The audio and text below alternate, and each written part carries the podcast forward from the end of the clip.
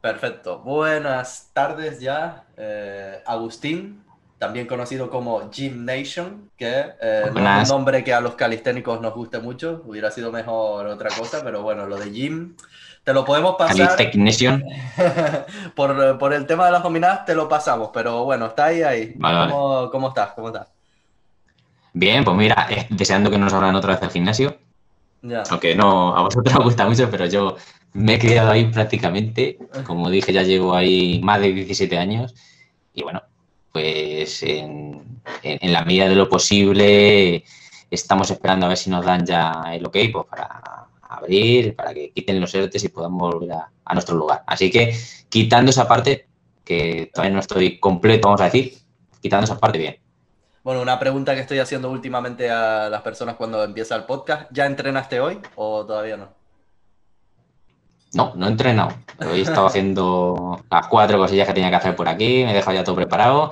Y esta tarde, bueno, de aquí a un rato entrenaré. Quizá aquí a un par de horas o así. Perfecto. ¿Qué te toca hoy? Pues hoy voy a hacer piernas, pecho y abdomen. Bien.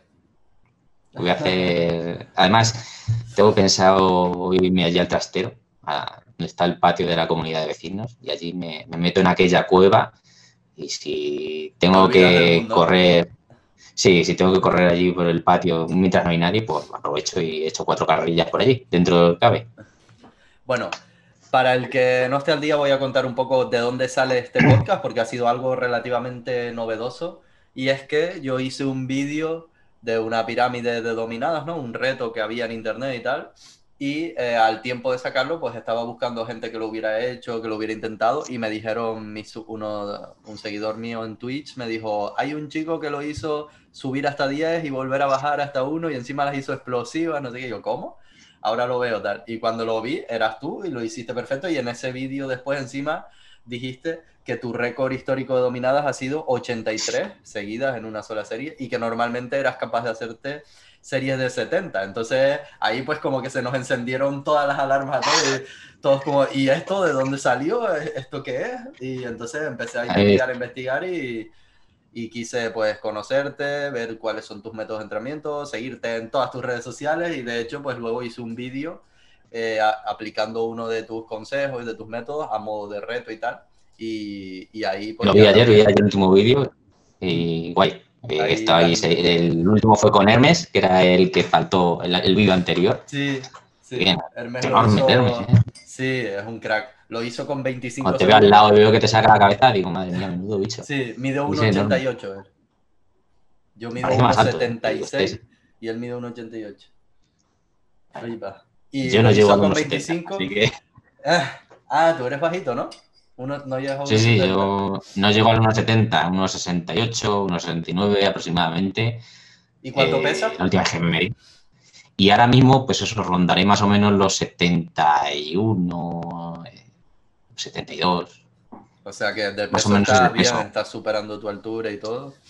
Y estás más o menos definido, ¿no? No tienes grasa y tal. Imagino que ahora mismo estaré rondando un 12, un 13, algo así. Luego ya, pues a lo mejor en verano que puedes cambiar un poco los hábitos. E incluso naturalmente en verano a mí me pasa, el metabolismo se te acelera naturalmente. Sí, estás más activo, ¿no? Haces más cosas. Estás más activo y con un mesecito prácticamente que corte 4 cosillas, pues a lo mejor me pongo un 9 o algo así. Y te intentas otro récord de dominadas, ¿no? Y normalmente cuando cogía los picos de 70, 70 y algo era precisamente en agosto, porque no puedes estar entrenando siempre al límite, siempre al tope. Al final, tan importante es el trabajo como el descanso. Entonces yo venía haciendo durante toda la temporada cuando entrenaba allí, pues a lo mejor yo siempre calentaba bien. La primera serie le tiraba a un 90, 95% de lo que podía, a lo mejor me salían 60, 65%.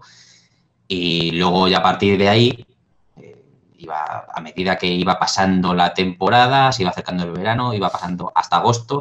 Ya en agosto sí intentaba las tiradas máximas y es cuando salían pues 70, 72, 73. Joder, tío. Exceptuando aquella vez que vamos, que me quedé en 66 kilos. Es que incluso en el reconocimiento médico de la empresa dijeron, pero bueno, si tú antes pesabas 6-7 kilos más por estas fechas, ¿qué ha pasado? Y dije, bueno... Sí, no que te operaron, ¿no? De las muelas o algo y se te infectó o algo así fue, ¿no? No, prácticamente... A ver, lo que pasa es que muchas veces no... Pues no quieres liarla. Dice, bueno, que pase esto cuanto antes y ya está. Estas muelas del juicio que no salen, que están ahí siempre, y de pronto un día le da por empujar e intenta salir. Por la Seguridad Social me daban un montón de meses y a mí me dolía. Me fui por privado y al final, cuando empezaron a intervenirme, dijeron, uy, pues es que no tenemos el material para este tipo de muelas. Y tú con la boca de, ¿cómo? ¿Me estás diciendo?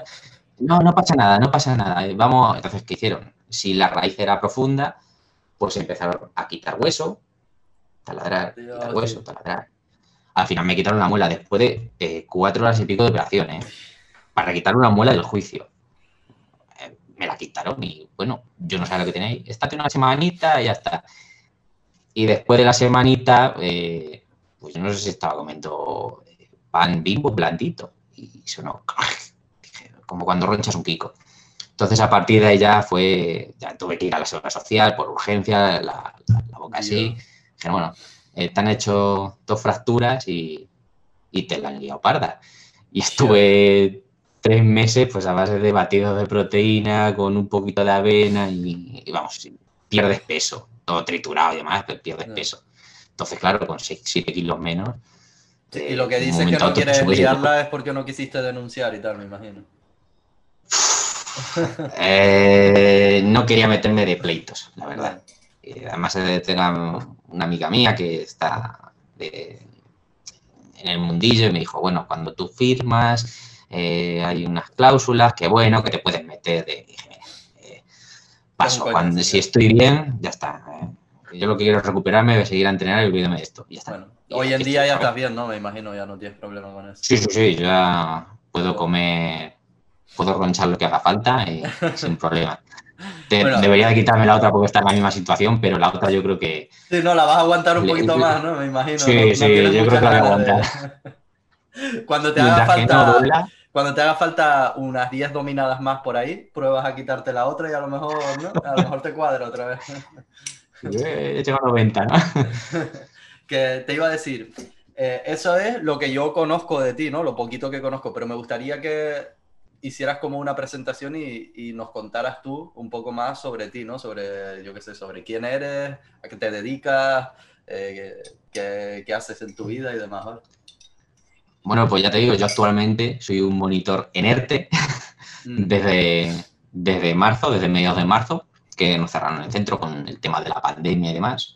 Entonces, actualmente no es viable abrir esa instalación, porque es una instalación en la que no simplemente hay gimnasio, sino que hay una piscina climatizada con una zona de salud, spa, en fin. Es un centro grande que actualmente pues no puedes abrir con un 20, un 30% de las personas que normalmente pueden ir.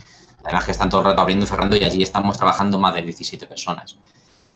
Entonces, bueno, pues como he dicho, ahora actualmente soy un monitor en esa situación. Empecé a entrenar en mi casa, digo a entrenar en mi casa porque con pues eso, 12, 13 años, lo típico que ya te empieza a gustar hacer ejercicio, tienes una cierta energía que tienes que liberar de alguna manera y empecé por ahí, pues por las noches en mi cuarto me ponía a hacer flexiones, ya a lo mejor algún día por la tarde llegaba al instituto y empezaba a hacer flexiones, abdominales, sentadillas con mi propio peso, en fin, empecé ahí. De hecho, tengo algunas libretas muy interesantes en casa de mi madre que apuntaba los números y ahora te diré los números porque yo ahora mismo no llego a esos números. Pero curioso porque eso significa que desde el principio aplicaste sobrecarga progresiva, ¿no? Que es algo que mucha gente nunca jamás hace y tú lo hiciste desde el principio porque cuando apuntas los entrenamientos normalmente es para ir avanzando, ¿no? Para ir haciendo un poquito más cada vez, para ir haciendo más reps, me imagino. Yo por entonces no tenía mucha idea, simplemente me lo tomé así. Dije, bueno, pues hoy he hecho, te estoy hablando con 13, 14 años. Pues he hecho 40 flexiones, pues a ver si la semana que viene hago 50. Y a ver si por eso, es curioso, manera. Pero dentro de lo que cabe es un buen método, ¿no? Por así decirlo. Por lo menos eso lo siento bien. Tengo apuntes con 16 años de tiradas de 240 flexiones que yo ahora no puedo hacer, ¿eh? Pero claro, pues, ¿cómo? ¿240 todo... cómo? Especifica. Cuidado con estas cosas porque 240... Yo ahora no lo puedo hacer, ¿eh? Sí, no, sí, ni yo. Pero 240 la primera serie y las segundas, tercera, cuarta, quinta, de 200 y cosas así, ¿eh? Pero mira, una cosa que me han dicho y que yo te quería preguntar también es, ¿tú dónde entrenabas? ¿En la sala del tiempo de Son Goku? ¿De Dragon Ball? ¿O qué...? Cuando te gusta algo y sobre todo cuando tienes esa edad, es que es la mejor edad para empezar, porque cuando empiezas con la pubertad y demás, si tienes la testosterona que se te sale por las orejas, claro, ahí es cuando hay que aprovechar, sobre todo cuando también necesitas a alguien que te diga cómo hacer las cosas bien. Yo en ese momento no lo tenía, por desgracia lo aprendí mucho después, pero ese es un momento clave en el que puedes formar tu cuerpo, aunque luego lo mejores, y enfocarlo de una manera en la que ganes más resistencia, ganes más potencia, te formes, en resumidas cuentas. Pero una pregunta, entonces es lo que yo hacía. Un momento, perdón que te interrumpa. Ahora mismo, ¿sabes más o menos cuál es tu máximo de flexiones? No lo he intentado, pero quizá pueda hacer a lo mejor, no sé, 100. Cuidado. Sí, porque tendría que poner un día, no lo sé. Sí, porque por ejemplo 100... yo sí que las puedo hacer, pero es un súper reto para mí hacer 100 flexiones de una serie. O sea, no es algo que todo el mundo pueda hacer. Me imagino que la mayoría de los que nos están escuchando ahora tampoco puede hacer 100 así fácil de una. En plan, sí, voy a hacer 100 reps. Es un reto, por lo menos para mí. Te lo estoy diciendo a bote pronto, porque tampoco lo sabría seguro. De hecho, es lo que te digo. Progresivamente a ese entreno que yo hacía de manera individual en mi casa y de esa manera... todas las noches hacía flexiones antes de acostarme, a todas las que podía, y me acostaba. Es curioso, claro, porque muchas de las personas que ya llevamos mucho tiempo entrenando y tal, por lo que he visto y he hablado con ellos y tal, muchos hemos empezado así. Por ejemplo, yo empecé igual que tú. Quiero entrenar un poco, quiero ponerme en forma. Empecé un poco más tarde, como con 17 por ahí. Y lo que hice fue empezar a hacer flexiones en mi casa y abdominales también.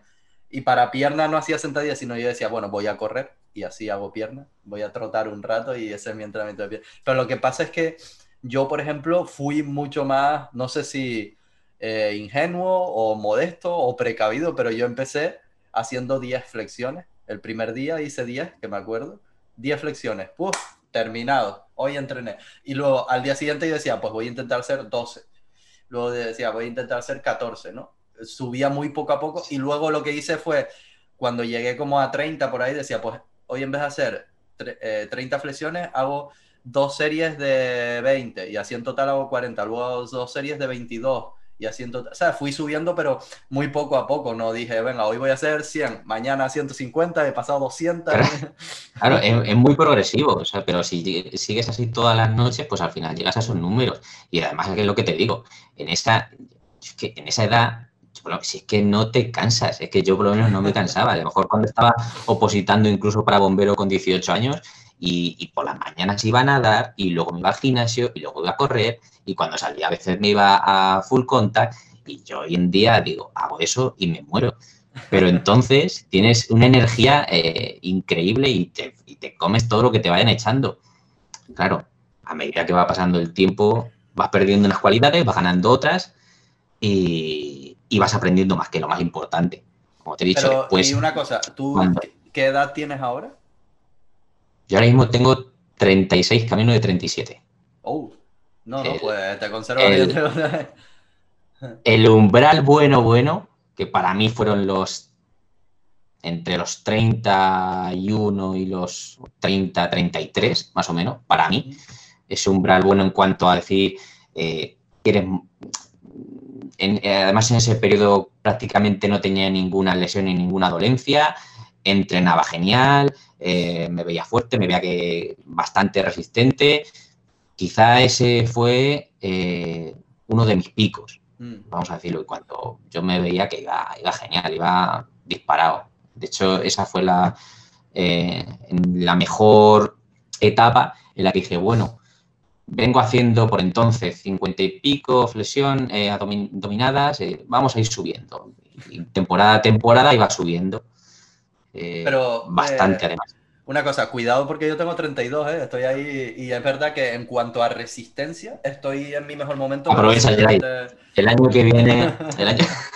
Es que lo malo mío es que yo nunca he entrenado mucho para resistencia. Por ejemplo, a mí me pasó que lo que tú dices, yo empecé, ¿no?, de pequeño con 17 años haciendo flexiones, abdominales y tal.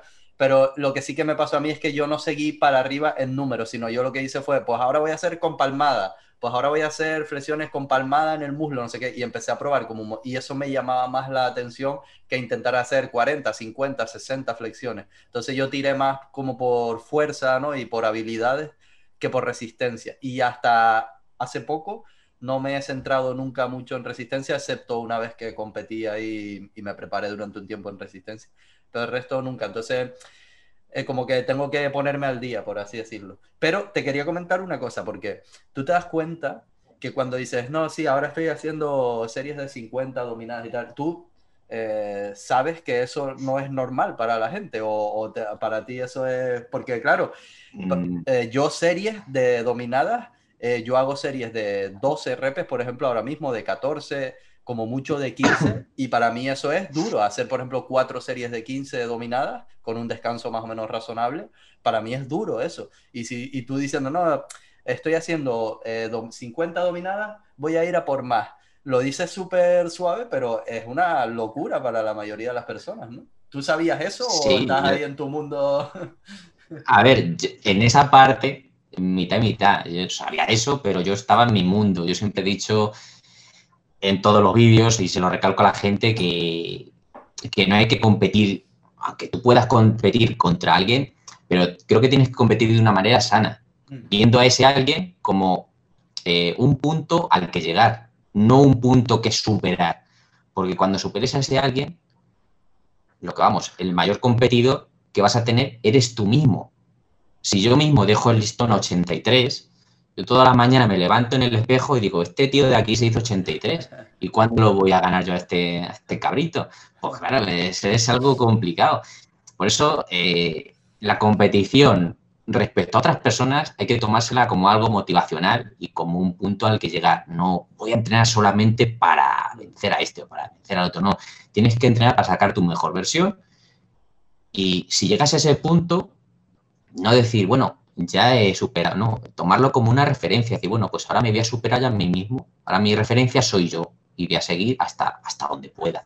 Creo que es la manera sana de enfocar todo esto, porque los que hacemos deporte, muchas veces el deporte trae cosas buenas, pero trae cosas malas. He visto de todo, he visto envidias, he visto piques, he visto amigos de enfadarse por, perdón la palabra, por gilipolleces, dicen, pero bueno, que estáis entrenando, vamos a ver. Y a veces vienen aquí las lesiones también, cuando... compites con otra gente, como que fuerzas un poco más de la cuenta porque quieres llegar a donde están ellos sin tener muy en cuenta dónde estás tú y dices, no, pero yo tengo que llegar a esto. Y como que te pasas un poco de listo y muchas veces viene, a mí la mayoría de lesiones me han venido por esa competitividad de cuando competía, ¿no? Cuando tenía que ganar a no sé quién, ganar a no sé cuánto, era como demasiado y forzaba un poco más de la cuenta.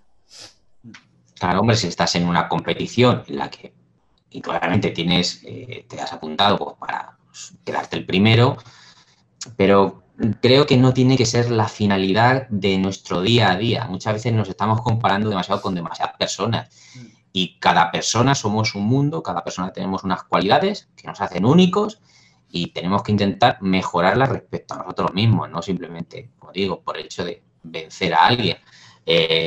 Los que hacemos deporte, bueno, pues... mensana incorpore sano. Yo creo que tenemos que también fomentar un poco los valores positivos que nos da el deporte, como es la superación, como es la constancia, como es la disciplina y una serie de valores que hay que tener siempre presentes y ser humilde, decir, bueno, pues este tío es mejor que yo en eso, ya, genial, y es que me alegro por él. Claro. Si es que es así, yo sé que tengo un montón de limitaciones en muchos ejercicios que yo no sería capaz de hacer y otros sí. en la calistenia, ¿cómo? No, no, a ver, si es que yo en la calistenia sí, yo soy aquí el que más tiene que aprender. Yo he estado haciendo dominadas durante un montón de tiempo, con una preparación, se me han dado bien, hay tipos de dominadas que yo realizo y que a lo mejor no le viene bien a todo el mundo, pero a mí me han venido genial. Otra de las cosas que me han dicho mucho, pero las dominadas tras nuca son lesivas. Sí, yo sabía que te lo iba a decir cuando vi que las pusiste en el vídeo. Pero ¿para quién son lesivas? Sí, eso digo yo. Uno que dijo, son malas. Y yo dije, bueno, si para ti son malas, mi consejo es que no las hagas. Yo llevo 20 años haciendo dominadas tras nuca y precisamente es uno de los ejercicios con lo que nunca me he lesionado. Además que es un ejercicio, para mí, me resulta muy cómodo. Yo me coloco detrás y es que me hace de esponja en el trapecio, pues, voy súper a gusto. No es un ejercicio que yo esté formando. Yo creo que es un ejercicio. Dime. Es un ejercicio también en el que cuando no tienes suficiente fuerza en la dorsal, ¿qué ocurre?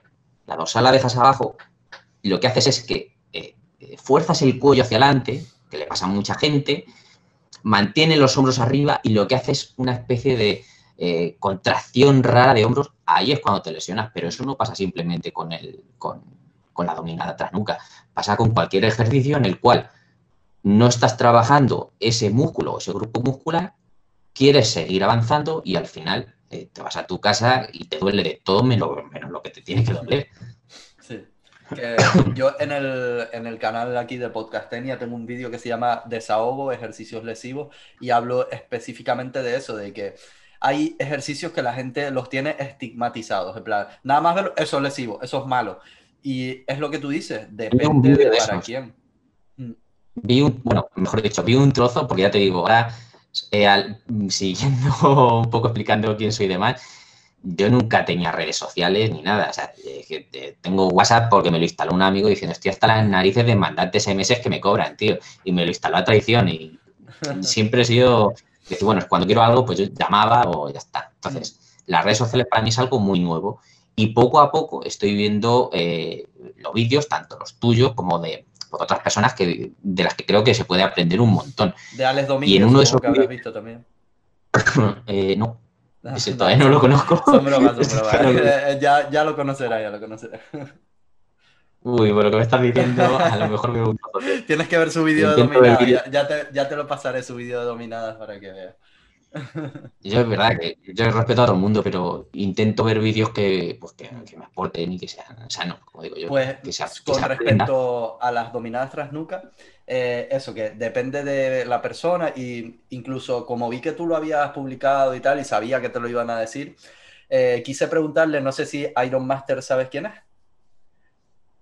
El otro día vi un vídeo también que subiste, que ese sí lo vi entero. Ajá. Y aparece así, es un hombre así mayor que sí. Y se ve que, vamos, que tiene rodaje, o sea que sí, y es muy, o sea, es experto en biomecánica. Todo lo que sea biomecánica y todo eso te lo explica perfecto. Entonces, yo muchas veces le pregunto cosas que tengo dudas y le pregunté por las dominadas tras nuca, le pregunté, "Oye, ¿por qué está ese estigma de que son lesivas y tú qué opinas y tal?" Y él me dijo eso, que depende de la persona, que el peligro sobre todo en las dominadas tras nuca es si estás todo el rato forzando la cervical, o sea, si doblas el cuello hacia adelante todo el rato. Lo que te he dicho, ¿no? De intentar...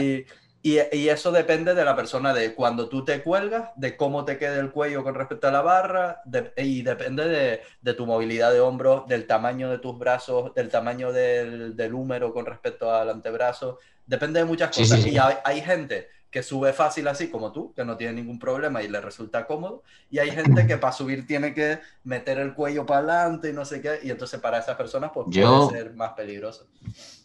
Yo por mi movilidad de hombros, que tampoco es muy grande, yo en los hombros tengo ahí una movilidad muy reducida, pero echo un poquito hacia adelante, pero no forzando, simplemente pues para que no me dé. Yo no esfuerzo con el cuello, yo simplemente echo la cabeza, me dan acolcho en el trapecio, vuelvo a bajar y en el momento en el que veo que no puedo, pues no puedo. Pero eso es lo mismo que puede pasar con un curl de bíceps. La gente que no puede hacer la última y en lugar de forzar el movimiento, pero de manera natural, con la espalda más o menos recta, tirando de los bíceps, lo que hace es, como expliqué ayer en el vídeo, el movimiento de Paquito Chocolatero, que le decíamos, que empezaban ahí a bailar, y decían, bueno, ¿qué estás haciendo? lumbares o bíceps. Entonces, hay que llevar todo a unos límites. Y precisamente en todos los ejercicios pasa igual. Si quieres trabajar una parte, intenta hacerlo mientras trabajas esa parte. En el momento en el que te está doliendo otra cosa, pues algo mal le estás haciendo. A mí ese ejercicio, la dominada tras nuca, pues es un ejercicio que nunca me ha molestado. Sin embargo, hay otros que a lo mejor pueden ser, pueden pintar como los más simples, como puede ser un press declinado, un press de banca declinado, en el que yo no me encuentro muy cómodo porque se me arquea mucho la zona lumbar y si cargo mucho peso, a mí me molesta, no estoy cómodo, pues no lo hago. Para trabajar la zona inferior, ¿qué hago? Pues cojo cruce de poleas, que no es lo mismo, pero que estás recto, que puedes inclinarte un poquito hacia adelante, puedes llevar ese ángulo a la zona inferior del pecho. En fin, hay miles de posibilidades en todos los ejercicios y tenemos que adoptar la que mejor nos venga a nosotros. Pero la que mejor nos venga a nosotros, porque quizás la que mejor nos viene a nosotros no es la que mejor le viene a otro. Yo sí, bueno, si a los que habéis seguido... Hace tiempo, por ejemplo, hubo un tenista muy famoso, el Berasategui. Uh-huh. ¿Sabes quién es? Me suena, no estoy seguro, pero me suena, la verdad. Era curioso porque golpeaba con la raqueta, con la misma cara de la raqueta, tanto en el A como en el revés. Entonces, hacía un movimiento... Sí, hacía un movimiento de muñeca súper raro. Y ganó un montón de trofeos y se enfrentó a Agassi. En fin, era un crack. Y la gente decía... Pues Emilio Sánchez Vicario, por entonces intentó imitarlo y se lesionó el codo, creo recordar. Y dice, bueno, como biomecánicamente igual no era lo más adecuado, pero a esa persona le venía bien. No. Que quizá si hubiese hecho las cosas, si hubiese tenido otro tipo de golpeo, hubiese llegado más alto de lo que llegó. Pues siempre nos va a quedar esa duda. A lo mejor no, pero a lo mejor el golpeo tradicional a él le resulta incómodo y no le hubiera gustado. Pero hoy estoy hablando de dos profesionales de una misma materia en el que a uno le iba bien una cosa y al otro justo al contrario, le iba fatal. Cada persona es un mundo. Si por eso el trabajo que hacemos los entrenadores de cara en un seguimiento personalizado o cuando estás de monitoras a fines que controlas un poco, yo muchas veces no te voy a decir, le he puesto el programa a alguien y con ese programa, no, montones de veces, Agustín, esto no me va bien. Genial, vamos a hacer otra cosa que te venga mejor. Vas adecuando el programa, al final encuentras un ejercicio que le va bien, chapó. Ya está, es que esa es la función. No es decir, eres el mejor porque ha sido el problema. No. Tienes que ir a solucionar los posibles problemas que van surgiendo, ¿no? Rara vez pones un programa de entrenamiento y todo lo que pones en el programa le viene bien, rara vez. No. Pues oye, hay que ir adaptando ese programa a cada uno. A mí me pasa, no sé si tú, supongo que las habrás probado, las dominadas en escuadra, en L. A mí, por ejemplo, me resultan súper forzadas para los hombros, tío. Cuando llego abajo, al tener el centro de gravedad más adelante, como que el hombro se me medio descoloca ahí y me duele un poco incluso y no las hago casi nunca por eso, la verdad. Y sin embargo, a otras personas pues no tienen ningún problema, las hacen perfecto y para adelante. Curioso, pero es eso. Sí, incluso cuando subes... a mí me ha pasado, por ejemplo, muchas veces allí en el gimnasio, porque aquí como haga un muscle up, como decís, sí. Me dejo los dientes, porque esta barra, ya te digo, esta barra se aprieta en este giro, entonces al hacer el giro contrario se desaprieta. Sí. Imagínate en un muscle up que hagas aprieta, bueno, adiós Agustín. Entonces no lo he hecho desde entonces, pero cuando lo hacía allí había veces con el muscle up, la última parte, que yo le decía dominadas completas, decía otros nombres. En la última parte, pues el codo, las partes, pues no me sentía yo muy cómodo tampoco. Lo hacía mejor 3 o 4, pues bueno, para no perder el vicio. La técnica mía era pegar el tirón y para arriba también te tengo que decir. No. ¿Hacías 3 o 4, dijiste? Técnica. Porque ya me estaba imaginando que sería en plan, sí, cuando iba por la muscle up 25, ya me estaba doliendo el codo. No, hacía esos 3 o 4 tampoco... Ah. Pues esos 3 o 4, porque tampoco me sentía muy cómodo y además las hacía...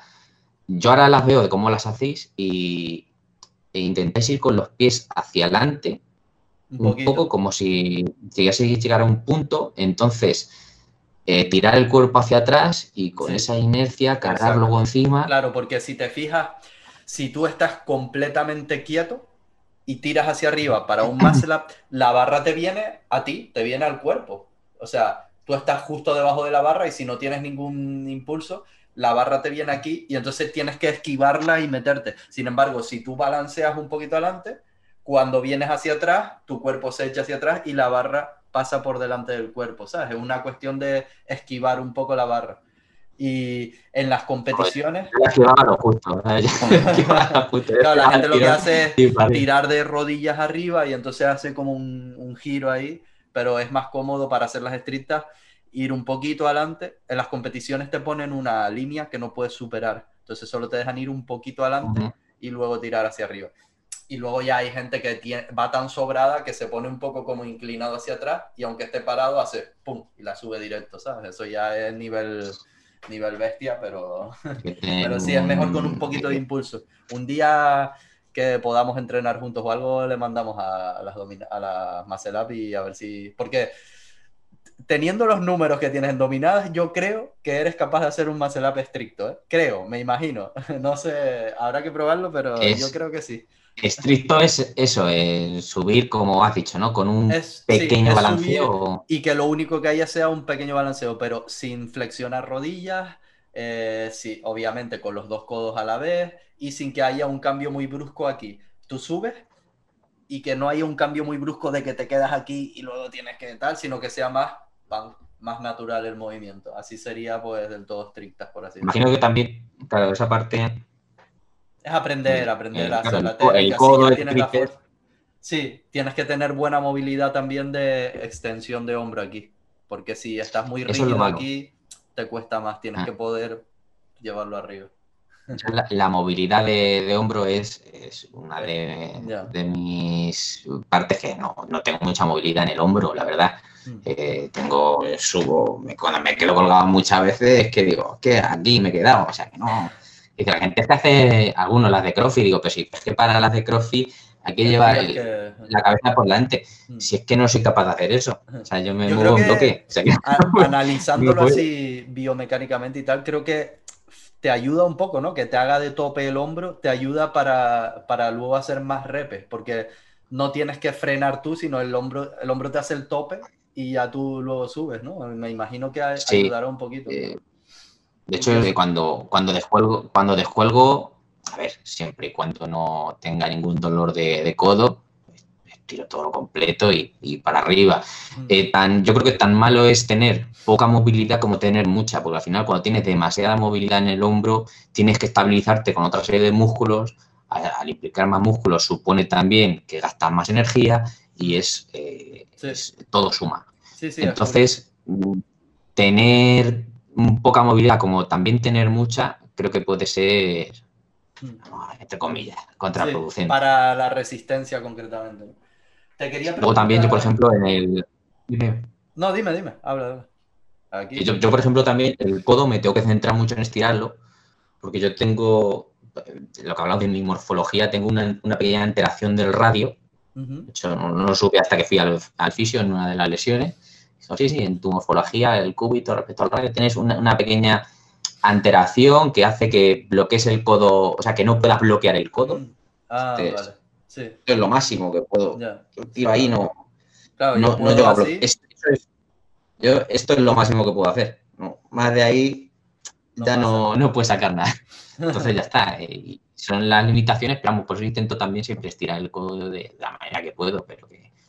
Respecto a cómo las hago yo, por ejemplo, otra de las cosas que he visto en las dominadas de CrossFit es que por lo menos las que yo he visto no llegan a pasar la barbilla por encima completamente. Si esto es la barra, la pasan superan el límite, pero no marcan por encima. Es que la propia técnica de sus dominadas implica eso, porque ellos lo que hacen es un círculo y siguen para adelante. Sí. Entonces, si pasas por aquí, pues te chocas con la barra. Tienes que pasar justito y bajar. Y ellos rozan y bajan. Y entonces hacen como un círculo ahí, ¿no? De la mariposa. Le tenían puesto su nombre, por eso, si me está escuchando, mi vecina Sandra tenía hace poco un boss de CrossFit. Y le dije, algún día tenemos que tratar el tema de CrossFit. Y ella me decía que la técnica era, butterfly. Butterfly, tenía como dos mariposa. butterfly, no sé qué, tenía como dos partes, esa técnica para hacer la dominada, y entonces entrenaban esas dos partes por separado para luego poder hacer ese movimiento cíclico. Sí, me imagino, que, por lo que yo sé, creo que puede ser el keeping por un lado y el butterfly por el otro, no sé, pero sí, imagino que sea. Es algo que los calisténicos, nos da un poco de... Nos choca mucho eso, ¿sabes? Por eso siempre tenemos el vacilón de que el CrossFit y tal, nos metemos un poco con ellos, porque nosotros siempre intentamos hacer técnicas estrictas, sin balanceo, sin movimiento, sino todo muy quieto y solo el músculo que tal. Y ellos ahí, ¡guau! Las butterfly todas locas así, y siempre nos ha chocado y tal, nos ha resultado llamativo, la verdad. Claro, de hecho son dos, yo desde fuera como lo veo, sí que son dos variantes muy que tienen puntos que quizás no muchas veces coinciden. En el CrossFit es quizás más explosividad y potencia, y en calistenia, como tú has dicho, es el control absoluto del cuerpo. He visto gente de hacer el pino, hacer la bandera, que dice, madre mía, qué locura, que envidia sana de poder hacer eso, que se ponen así de pronto, ¡pop!, se quedan como clavos, y dices, joder, cómo son capaces. Ese control de CrossFit es impresionante. El enfoque de CrossFit es más de, tienes que hacer todas las repeticiones que puedas en el menor tiempo posible, con la técnica que sea, o sea, utiliza la técnica más eficiente para hacer las máximas repeticiones, y nosotros tienes que hacer las repeticiones, las series, pero con la técnica estricta, no te vuelvas loco con la técnica, y entonces por eso se diferencian tanto, yo creo. Un poquito ahí. Pero vamos, lo bueno es tener un poco un conglomerado de todo y poder coger lo mejor de cada cosa, vamos a decir. Sí, últimamente ha estado ese tema ahí muy en boca de la gente. Desde mi punto de vista, yo, por ejemplo, siempre he estado en el gimnasio, porque de hecho es que donde he trabajado era mi segunda casa. Entonces, yo, a nivel personal, considero que el gimnasio es la base, lo que se hace allí puede ser la base de cualquier otra cosa. Incluso para empezar, ¿por qué? Porque para empezar... Es muy cómodo, hay que decirlo, que tengas máquinas específicas que trabajen de manera aislada cada uno de los músculos. Sí. ¿Qué ocurre? Que hay gente que abusa de eso y las máquinas generan demasiada dependencia. A una persona que sea principiante, cuando iba al gimnasio, nunca había hecho gimnasia en su vida, pues a mí no se me ocurre ponerle una sentadilla por muy buena que sea. Primero que tenga el control sobre ciertos puntos, y cuando tenga ese control y esa capacidad de saber qué músculo está moviendo, por así decirlo, pues ya le metes ejercicios más complejos, que son geniales, pero son más complejos. Quizá lo mejor para esa persona es ponerla en una máquina que es muy cómoda, donde solo tiene que poner los pies al nivel adecuado, cargar el peso y empujar de una manera controlada. Cuando ya lleva tiempo, pues ya le puedes poner sentadillas, split, mil cosas. Pero... tiene, para mi punto de vista, es una base muy importante, y cada uno que haga distintas disciplinas, unas no tienen por qué estar reñidas con las otras, simplemente hay que saber cuánto tiempo darle exactamente a cada una de ellas. Es muy complicado tener resistencia, potencia, velocidad. Yo es lo que he intentado durante mucho tiempo, lo he conseguido, pero siempre cuando aprietas de un lado, aflojas de otro. Por ejemplo, pues sí, ya llegó un momento cuando me metí más de lleno en el gimnasio, pues como te he dicho, era incapaz de hacer 240 flexiones, ni de pitorreo, pero podía levantar 150 kilos de press banca, que antes tampoco lo podía hacer. Entonces, cogiendo un término medio, pues sales ganando, has perdido un poco de una cosa, has cogido un poco de otra. ¿Que te quieres centrar más en resistencia? Simplemente céntrate. Ya tienes la base de la fuerza. ¿Que te quieres centrar más en fuerza? Pues te centras más en fuerza. Estás en un punto medio en el que puedes llegar antes, por así decirlo, a cada uno de los extremos que te fijas. Totalmente de acuerdo. Te quería también preguntar, a ver, porque tú me comentaste que cuando empezaste a entrenar era eso, flexiones, abdominales, sentadillas, pero... Cuéntame la historia de las dominadas. ¿Cuándo te empezaste a interesar por las dominadas? ¿Cuándo empezaste a entrenarlas más en serio? ¿Y cómo fue el camino? Porque a mucha gente pues le llama mucho la atención la cantidad de dominadas que puedes hacer y seguramente quieren saber. Bueno, como te he dicho, es que he ido haciendo muchas cosas. La primera vez que empecé a hacer dominadas, yo estaba haciendo flexiones y demás. Y luego tuve una temporada que se me quedaba corto y dije, bueno... quiero hacer algo más. Y por entonces, pues aquí solo había aerobio y mantenimiento. Estuve haciendo aerobio y mantenimiento. No. Y ya, oscuras, la parte mantenimiento. Sí, sí. No, también se aprende un montón de ritmo y demás. Entonces, en ese periodo, la parte de mantenimiento te daba acceso a tener un día de entrada al gimnasio municipal. Ya en el gimnasio municipal, pues yo llegué allí. Aquello, o sea, ya había monitores, pero que por entonces no había ni tanto conocimiento, ni el monitor era prácticamente el que se encargaba pues, de recoger las pesas y tal, y cierra la puerta, abrir, encender, apagar la luz y poco más. Me puse allí a hacer lo mío, lo que bien podía, y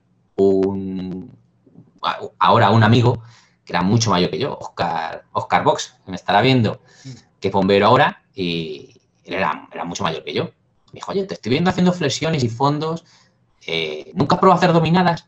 Y dije yo, no sé lo que es eso. Y después, mira, te cuelgas y tal, estira los codos, sube para... Hiciste 50, ¡pum! Hice 9, la primera vez que me puse. La primera vez 9, cuidado. Hice 9, sí, tenía eso... 15, 16 años, más o menos. Sí, por ahí. Hice 9. Y me dijo, oye, pues, entrénalo, tal. Mira, yo me estoy preparando para bombero. Fue el que me picó un poco. Pues mira, pero la práctica que también te estoy viendo en la... Porque también con 15 años también estaba haciendo atletismo. O sea, que te digo, estaba a velocidad, 100 metros. De hecho, la explosión, la potencia, se me ha dado siempre muy bien. Incluso cuando estuve haciendo también boxeo, también... tanto el cross como se me daba bien, era muy explosivo.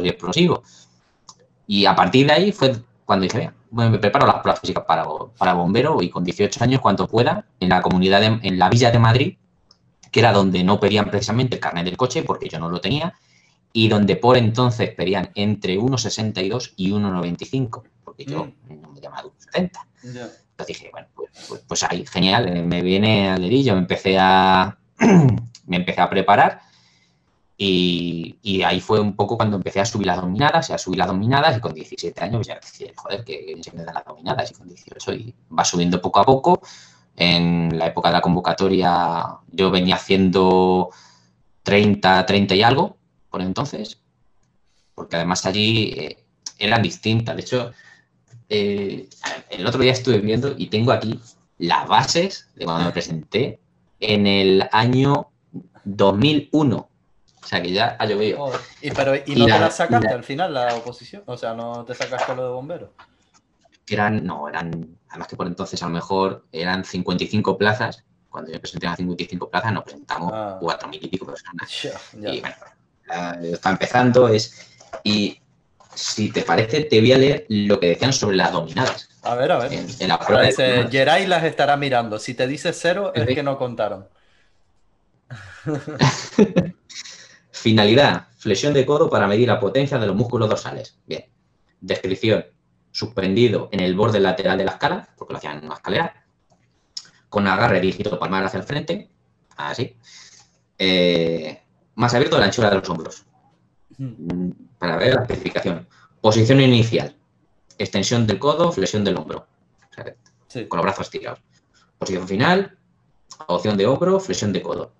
Se contará el número de esfuerzos en flexión o número de veces que se pase la barbilla sobre el borde lateral de la escala en su parte superior sin límite de tiempo, realizando un mínimo de 15 repeticiones.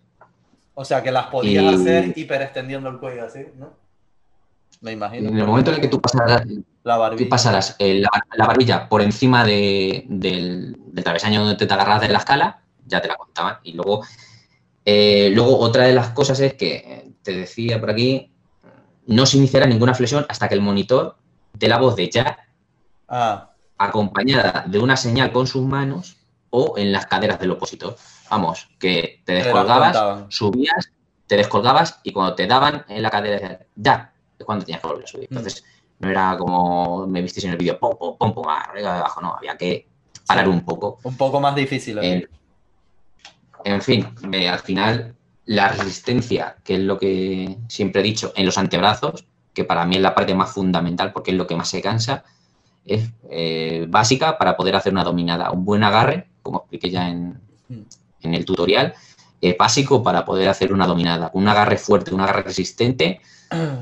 Se te cansa la dorsal, te agarras un poquito, y cuando le das un segundo o dos, otra vez para arriba, ya está.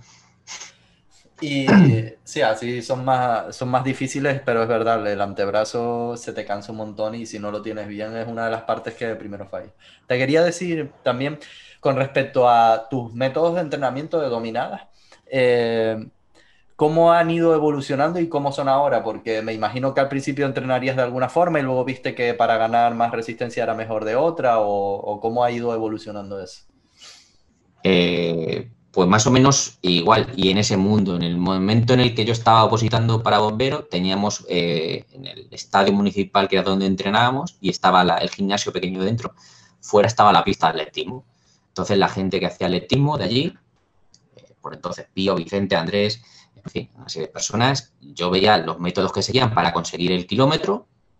Vamos a entrenar el kilómetro, lo fraccionamos en series de 200, a 26, 27 segundos, lo que saliera, y cada vez iban acortando los tiempos de descanso para conseguir llegar a un kilómetro más rápido. Lógicamente no es igual, porque tú, cuando estás corriendo, puedes dosificar tu velocidad, dosificar tu potencia, y de esa manera vas a aguantar esa resistencia de una manera u otra.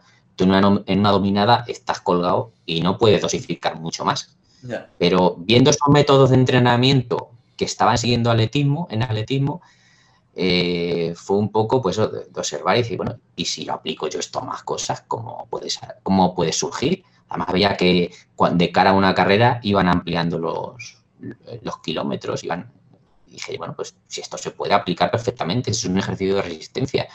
Entonces dije, vamos a aplicarlo. Empecé a hacer eso, a hacer mis sesiones de ponerme un tope, que es lo que expliqué en el vídeo número 3 dominadas, lo que expliqué en el reto de pirámide es otro método muy parecido, pero lo que expliqué en el vídeo 3 es eso, hacer un conjunto, 100, 200 dominadas, las que sean, y voy a trabajar siempre al fallo con los mismos tiempos de descanso, hasta que llegue a realizar las últimas que tengo que hacer. Entonces empecé a hacerlo así, ya voy cogiendo soltura, ahora lo que voy a hacer va a ser acortar los tiempos de descanso. Y me di cuenta que funcionaba de verdad. Llegaba, y además llegas con... Las primeras veces que estás probando esos métodos, llegas con muchas ganas. Es decir, qué emoción, a ver cómo va a surgir esto. Pero espera, entonces, por ejemplo, déjame a ver si lo voy entendiendo. Tú te pones de límite 100 dominadas y haces series, sí, a ver si llegas a 100 dominadas. No, series al fallo. Por ejemplo, digo, voy a hacer... Hoy tocan 100 dominadas. Sí. ¿Cuántas series necesito? 10 series de 10. Entonces, la primera serie, por ejemplo, hasta llegar a 100. Eso, a lo mejor haces 20, luego haces 16, luego haces 12, ¿no? Y así sí, hasta que llegas a 100. Siempre intentando ir al fallo, o sea, siempre fallando la última. Haces, por ejemplo, te pones el límite de 100 y la primera haces 25, pero porque ya no puedes más, te descuelgas, descansas 2 minutos... y religiosamente a los 2 minutos te vuelves a colgar e intentas otra vez fallo. En vez de 25 te van a salir, no sé, 15. Y ya no puedes más, te descuelgas 2 minutos y otra vez. Las últimas series son pésimas, ¿no? que parece que te están dando una paliza porque, joder, que empezó haciendo 25, y a lo mejor dices, y ahora estoy haciendo 5, 6. Pero cuando terminas ese entrenamiento con el ácido láctico que se te sale por los ojos y descansas bien y demás, le das tu descanso al cuerpo, que lo que digo, tan importante es el trabajo como el descanso. Tenemos que descansar bien para que cada entrenamiento cuente al 100%. Si vas a un entrenamiento a medio gas, haz otra cosa, porque no lo vas a aprovechar tanto. Entonces, cuando llega el siguiente entrenamiento es cuando lo notas. Y es cuando subes la primera serie y dices, joder, he hecho 27. Y además, otras sensaciones. Y la segunda, ya no he hecho 15, en la segunda he hecho 18. Entonces es cuando empiezas a sumar. Y llega un momento en el que, pues hacer, pues lo que me pasa, a mí me voy a poner hoy 200. Y llegaba en la primera serie, 60. Segunda serie, 37, 38. Y las últimas series ya salían 14, 15, 14, 15. Joder. Hasta llegar a las 200. Entonces, es un entrenamiento duro, porque es un entrenamiento muy duro, pero funciona. Para los que nos están viendo, que también lo han preguntado mucho, cada cuánto hay que subir el número total y bajar los tiempos de descanso. Como yo lo hacía y me iba bien, y de hecho yo se lo decía a la gente, lo aplicaba, la gente que iba allí a prepararse, a positar, para la policía, para lo que sea, y le funcionaba de esa manera. Cada semana, a lo mejor, incrementando más o menos un 10% de ese total de dominadas. Si estamos partiendo de 100, vamos a hacer la siguiente semana 110. Descansando las cosas del directo. Descansando, pues yo qué sé, a lo mejor 2 minutos, vamos a poner. A las 2 o 3 semanas que vamos a ir siguiendo, aumentando los tiempos de descanso, vamos a empezar a cortarlo, o sea, aumentando el total, vamos a quitar los tiempos de descanso. Entonces, vamos a hacer en la tercera semana 130 totales, pero ya descansando 1 minuto 45. Cuando pasen 6 semanas, habremos llegado a 160 y estaremos descansando 1 minuto y medio. Importante también, que hay que tener en cuenta, cada mes, mes y medio, parar un poco. Parar un poco, cambiar durante una semana el entrenamiento, porque el músculo tiene memoria y es capaz de adaptarse enseguida. Entonces, hay que intentar sorprender al músculo y sorprender al cuerpo para que avance, para que no se estanque lo mismo. Entonces, cada mes, mes y medio, quizás hacía un entrenamiento con lastres. Lastraba un poco, hacía series de 15, en fin, cambiaba un poco el entrenamiento y a la siguiente semana la volvía otra vez. Y de esa manera es de la que vas subiendo. Cuando quería mantenerme, que eso es, ya te digo, en la última parte, cuando dije, venga, voy a subir a ver a las que llego en esta temporada, en agosto, a ver las que llego. Cuando quería mantenerme, pues prácticamente hacía eso, calentaba muy bien, tiraba la primera serie a un 90-95 de las que podía hacer y ya la siguiente hacía series de 15, 20, 25, cambiando los ángulos, cambiando los agarres. Pues venga, pues voy a hacer, ya hacía casi siempre lo mismo. La primera la hacía normal, la segunda la hacía tras nuca, la tercera la hacía abierta, la cuarta la hacía cerrada y la quinta serie a lo mejor pues la hacía superpuesta o de una manera distinta. Y después de eso, después de esa palifica, me ponía a hacer espalda. Y además espalda, espalda con nariz. Bueno, es que me hace mucha gracia desde la perspectiva, porque yo, no sé, hablo mucho con la gente y tal, y la gente pues te habla de series de 5 dominadas, de series de 10, de series de 12, y me hace gracia la perspectiva tuya de, bueno, mantenimiento, para no forzar mucho, voy a hacer 5 series de 20 dominadas, cambiando agarres, tal, no sé qué, es como, ya, claro, como otro mundo. Desde que estoy aquí, va. Sí, sí. Y desde que estoy aquí, no mucho, pero he bajado un poquito el ritmo. Yo el otro día estuve, venga, a ver si llego a 60, y el otro día que te lo dije, y llegué a 58, y digo, joder, voy a ser incapaz de subir a 60. Las 50 es como el mínimo por... las 50 es el mínimo permitido para mí. O sea, yo no me puedo permitir hacer las 50 porque ya sería bajar mucho. Pero me intento mantener ahora en rondando las 60. Porque ya te digo, tampoco esta barra llega donde llega. Si la aprieto mucho, rajo las paredes. Si la dejo muy suelta... A ti te querría ver yo entrenando en un parque de calistenia, que las barras son del grosor perfecto, del agarre perfecto, la pintura... Y estaba tal. Una vez en un parque de calistenia, de hecho allí vi a bastante gente, joder, es bonito ver allí la gente lo que hace, en Águilas, donde estuve grabándome precisamente en el parque, bueno, estuve grabándome en el gimnasio de Gerardo, en la sala Fitness VIP, y un día dije, bueno, voy a buscar un parque de calistenia por probar y demás, venía del confinamiento, había estado entrenando en casa, tampoco quería meterme de lleno al gimnasio, en fin. Dije, esta es la mía para experimentar así mundillos nuevos. Miré parque de calistenia en Águilas y había uno al lado de Mercadona allí. ¿Pero Águilas dónde es? Águilas es en Murcia. Ah, vale. Sí, ¿Y tú de dónde eres? ¿De Madrid? ¿O? No, yo soy de Ciudad Real, yo soy de Daimiel. Ah, vale, de Ciudad Real. Es que no, parque no nacional, sabía, la verdad. No. Soy manchego, de la parte del Parque Nacional Tablas de Daimiel, que es conocido, pues de aquí soy yo. De un pueblecito de 20.000 habitantes somos, y aquí estoy yo. Y eso, fui allí al parque este de Águilas, y pues, yo veía allí la gente, pero bueno, la gente se colgaba, y lo que tú dices, venga, a ver si llegamos hoy a las 30 y tal. Y tú en plan, malditos principiantes. Otro lado...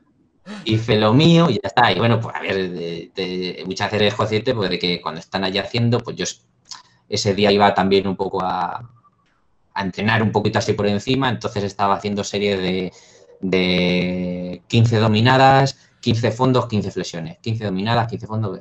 Oh, te hiciste la rutina de Aníbal, cuidado. Sin saberlo. Seguro. ¿Cuál es? Uno de los primeros referentes de calistenia era Aníbal Forking y todo el mundo quería saber cómo entrenaba tal, y el tío siempre decía, no, yo entreno haciendo dominada, fondos y flexiones, dominada, fondos y flexiones, dominada, fondos y flexiones. Anda, mira, genial. Yo ya te digo, yo hacía series de pues, 15 dominadas, luego hacía fondos y le iba variando un poco los ángulos, pues en unos fondos intentaba bajar más rectos, en otro me inclinaba un poquito más para incidir más en la parte del pecho, y las flexiones pues iba variando las manos. Entonces así, claro, ahí había gente y claro, te miraban, están, diciendo este quién es. Miraban raro, no, miraban raro, ¿no? Porque a lo mejor estaban haciendo su serie de 16 y llegaba yo hacia pum, 15 y me ponía a hacer. Se quedaban así mirando raro, pero bueno, ya está. Luego yo me quedé allí un ratillo más porque ya te digo, cuando empezaba a ver los más, los front lever y esas cosillas que hacían, me llamaba la atención, me gusta de ver eso. Y bueno, como todavía estábamos saliendo de la pandemia y demás, empezó allí a aglomerarse mucha gente, dije, bueno, también yo vengo de fuera, no sé, no conozco a la gente por aquí, aunque tenemos como mascarillas, pero bueno, estuve un día y ese ha sido el único día que estoy en un parque de calistenia y ha resultado muy interesante. O sea, tengo que ir, si algún día montan por aquí uno o algún día me escapo y voy aquí a Ciudad Real cuando no dejen de salir, visitaré alguno y... Sí, tienes que venir aquí a Tenerife, tienes que venir, ¿eh? Joder, hacemos... me pilla al lado, ¿eh? No veas tú. Madre mía. Ya han ido viniendo todos los que han estado en YouTube de calistenia y cosas relacionadas así, han ido viniendo, así que no puede faltar. O sea que soy yo el último. Sí. Y bueno, pues lo intentaré. Pero vamos, que si algún día montan aquí un parque de calistenia, el que tienes que venir eres tú, ¿eh? También, no, yo desde que empecé he intentado ir visitando diferentes sitios y he estado por diferentes zonas y he visitado muchos parques y la verdad que me encanta, me flipa porque... como todos entrenamos parecido y tal, pues es como si ya fuéramos amigos, ¿sabes? Yo voy ahí al parque y es como si ya conociera a la gente porque lo veo haciendo lo que yo hago y, mira, intenta esto, claro, haz lo otro, tal, y al final... Además va a ser un mareo un poco más social, que quizás esto sí, también por lo que a mí también al principio es algo nuevo, pero ya llega un momento en el que cuando te metes en esta habitación y empiezas a entrenar tú solo, pues claro, el ambiente no es el mismo que cuando estás en el gimnasio y hablas con... venga, vamos a hacer a entrenar hoy juntos. En fin, hay otro ambiente y otro incentivo. ¿Tú solo has hecho calistenia? Yo sí. Entonces, yo desde el principio, yo es lo que te dije, yo empecé como tú, haciendo flexiones, fondos y tal, pero no me llamaba la atención el gimnasio, a mí me llamaba la atención entrenar así por mi cuenta y tal, y lo que hice fue empezar a ir al parque a correr, y entonces ahí había unas barras y tal, y empecé a probar las dominadas, que por cierto, yo la primera vez que intenté dominadas hice 2, ahí vemos las diferencias, ¿no? No, pero bien, o sea, que gente, ni tú pesarías lo mismo que yo, ni a lo mejor tenías, no sé, y cada uno tiene sus cualidades. Pues justo la elasticidad que tienes. Yo me empecé a entrenar así y tal, y justo llegó un momento que descubrimos que existía la calistenia, los trucos y tal, y tiré por ahí a tope, nunca fui al gimnasio ni nada. Que de eso te quería preguntar también tú. Ahora, o sea, durante tu trayectoria, por así decirlo, y ahora mismo lo que haces es gimnasio básicamente, ¿no? Con ejercicios que son como de calistenia, pero también haces gimnasio normal y un poco cuál es tu forma de entrenar, por así decirlo, cómo entrenas no solo el tema dominada, sino en general, ¿cómo definirías tu entrenamiento? Mi entrenamiento la verdad es que es muy instintivo, te puedo decir, porque no tengo... Intento ponerme días fijos para descanso y demás, pero actualmente lo voy variando mucho porque un día me surge una cosa, otro día me surge otra y los fines de semana intento tenerlos lo más posible tranquilos, pues porque es cuando viene mi novia que ahora está trabajando fuera, nos vemos el fin de semana y tampoco vas a estar por ahí seguido, ya que son a la vez 2 días a la semana. Entonces viene sin... No, lo siento, tengo que entrenar ahora después, ¿no? Ya te digo, entonces es muy instintivo. Al principio de la pandemia lo que hice, porque no tenía material, tenía una barra y 2 discos y unas gomas y ya está, no tenía nada. Entonces empecé a entrenar pues, con lo que tenía y estuve, hasta que me llegó la barra esta donde la pedí, estuve 2 meses sin hacer dominadas. Hacía pues otro tipo de cosas y ahí fue cuando dije, tengo que aprender a hacer el pino, pues por lo menos para poder hacer hombro. Y aquí me puse el tatami a riesgo de matarme con mi equilibrio y empecé a hacer el pino poco a poco. Y entonces empecé a entrenar con distintas maneras. Dije, ¿cómo puedo cargarle yo aquí esto más peso? Digo, pues ya está, me meto debajo de la cama y le empujo a la cama con la espalda. Que también surgió... Sí, vamos a hacerle vuelta a un coche. Entonces, poco a poco, a medida que iba teniendo más material, fui adaptando más ejercicios a lo que normalmente venía haciendo yo en el gimnasio. La semana pasada conseguí hacerme por fin con una barra de 220 y 2 discos de 20 kilos. Pues mira, ya puedo hacer remos en condiciones, con la barra de 1,20 que no podía hacer prácticamente nada. Ha ido evolucionando de esa manera. Los días que... Ahora sí te vas a reír. Los días que a lo mejor estaba un poquito más... que se te venían las paredes encima, pues me iba aquí a un sitio que tengo yo, que no voy a decir, que se ha visto en algunos vídeos con muchas piedras. ¿Y qué hacía? Pues entrenar con piedras. Y entrenaba con piedras. Sí, como en medio de un paraje desértico ahí, y tú haciendo... Sí, es con la piedra ahí, ¿no? Es un cerro, entonces, bueno, las piedras. Y allí ahí sí que no puedes romper nada. Es fantástico porque te coges, haces las piedras, cuando te cansas, la tiras contra otra piedra. Y... te sube la testosterona y todo tirando piedras ahí a lo loco, ¿no? Es rural CrossFit, vamos a ponerle. Y otros días, pues precisamente allí también que no había nadie y que ahora quiero ir retomando poco a poco, otra de las muchas cosas que he ido haciendo, también... En su momento, pues aquí no había ningún sensei que enseñase en su momento Kenjutsu y Yagido. Me compré unos libros, un boken, hace ya mucho tiempo, y empecé yo a practicar. Se quedó ahí un poco la cosa y ahora, pues mira, de vez en cuando me voy allí y cojo mi boken, hago algunos katas o practico un poquito de suburi. Y, en fin, voy haciendo... Como quiero hacer muchas cosas y no siempre no todas las semanas me va dando tiempo a hacer todo, intento hacerlo un poco, como he dicho, por impresiones. Ahora ayer hice espalda, tríceps, hoy el bíceps quizás esté un poquito cargado, voy a hacer la espalda, voy a hacer pecho, tal. Hoy me voy allí y entreno un poquito cardio, hago piernas, en fin, voy un poco dependiendo de lo que haya hecho el día anterior. Sí es verdad que intento hacer mínimo una vez a la semana cada músculo y un poquito de cardio todas las semanas, que ahora mismo estoy haciendo lo que estoy haciendo de cardio, salí a correr 20 minutos y cuando hago aquí los hits y ya está. Está bien. Una cosa, volviendo a las dominadas para que no se me olvide, porque lo estaba pensando antes y se me olvidó decírtelo, para yo ver si he entendido el método que tú explicaste de lo de las dominadas, sería... Te pones un número máximo de dominadas y las intentas hacer en series al fallo, las series que tardes. Y luego, con relativa frecuencia, vas subiendo las repes totales y con un poco menos de frecuencia vas bajando los descansos. Bajando tiempos. Por ejemplo, lo que dijiste, todas las semanas subir las repes y cada 3 o 4 semanas bajar los descansos, ¿no? Exacto. Eso también, tanto las repes como los descansos, va a depender mucho del nivel del que partamos.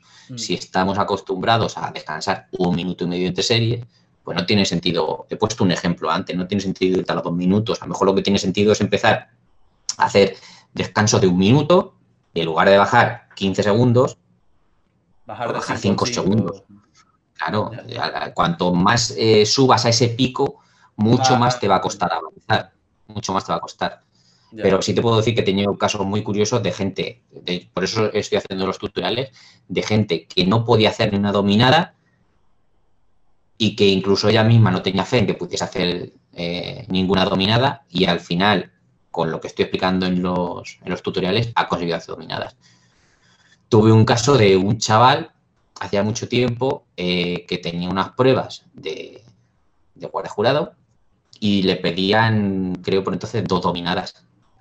Este chaval antes había estado trabajando en los albañiles y con una radial se había cortado los tendones en un accidente y estos 2 dedos los tenía cero, le habían operado, pero estos dedos no tenían fuerza. Decía, es que tengo que hacer 2 dominadas, ¿qué tal? Que en 2 meses tengo las pruebas. Dije, bueno, haz esto, y vamos a ver hasta dónde llegamos con su dieta, todo un poco. Entonces, cuando él empezó a coger fuerza en la dorsal, o sea, en el antebrazo, empezó a coger fuerza próximamente en el bíceps o en la dorsal, y efectivamente un día se acercó y dice, Agustín, he probado a hacer una dominada y subo. Digo, genial, genial. Claro, digo, bueno. Luego al día siguiente, es verdad que también dijo, oye, que ahora mismo me pasa una cosa muy rara. Digo, ¿qué? Y hacía así con el dedo y hacían estos dos dedos, ¡pum! Y se le iba para atrás. Digo, yo, madre mía, ¿qué le hemos hecho aquí? Digo, bueno, ¿pero te duele? No, no me duele. Digo, pues ya está. Supera las pruebas y cuando tengas el trabajo ya lo vemos. Luego, después de eso, fue a ver a un fisio y le dijo que en parte era normal porque cuando le operaron esos tendones no pasaban por el mismo sitio y a veces podían tirar el lado opuesto. En fin, que no era nada problemático. Pero para que veas que con prácticamente 3 dedos en una mano fue capaz de equiparar sus fuerzas, pasar las pruebas, hacer las dominadas y conseguir un trabajo. Qué bueno. Genial. Qué bueno. Eso es lo que te llena, pues, llena a la gente con ese tipo de problemas y que al final le funcione y diga, bueno, vale esto. Que por lo que he visto, tu método para las personas que no pueden hacer dominadas o hacen muy pocas es sobre todo fortalecer antebrazos, fortalecer bíceps y fortalecer dorsal como tipo de manera aislada, ¿no? Con ejercicios aislados para cada cosa y luego ya empezar a probar con las dominadas, ¿no? Exacto, porque son los músculos más implicados, el antebrazo, bíceps, deltoides posterior y dorsal, no hay más, el redondo mayor, en fin, pero los serratos también trabajan un poquito, en fin, pero los principales músculos que nos vayan a ayudar a hacer una dominada convencional son esos. Entonces, allí en el gimnasio, lo que te digo yo, con los métodos de los que yo disponía allí, a la gente la preparaba de esa manera. Vale, vamos a coger fuerza en el antebrazo, vamos a coger fuerza en el bíceps, vamos a coger fuerza en el deltoides posterior, dorsal, arriba. Y al final funcionaba. Chicas que a lo mejor tenían una base bajita y en un mes estaban haciendo su primera dominada. Entonces, eso es lo que al final conseguimos. Una cosa que hay que tener en cuenta es si la persona tiene sobrepeso, pues también tiene que cuidar la dieta, ¿no? E intentar bajar un poco porque si no se le va a complicar más.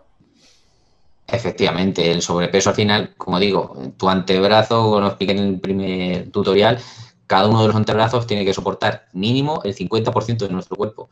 Si pesas 100 kilos, pues tienes que aguantar 50 con cada uno. No es algo sencillo. Quizás es mejor bajar. Pero claro, depende también de ese peso. Si es un peso muscular, si es una persona que está hecha un bicharraco, pues ¿por qué no? Pues 50, 60, incluso más. Y si no pueden, quizá el antebrazo está fuerte, pero quizá el problema viene de otro sitio, del bíceps, de la dorsal.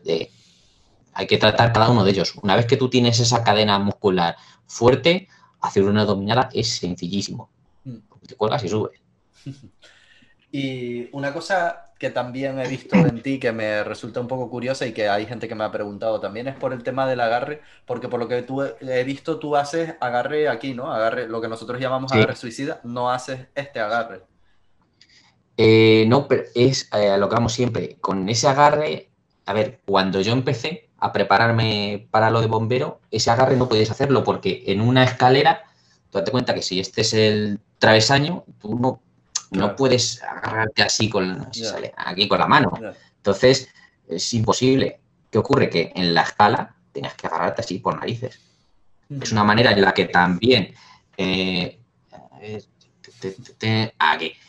En la que también la palma se apoya un poco sobre esa base, con lo cual allí muchas veces era más fácil hacer, porque no tenías una parte circular en la que te permite ese giro. Pero me acostumbré a eso.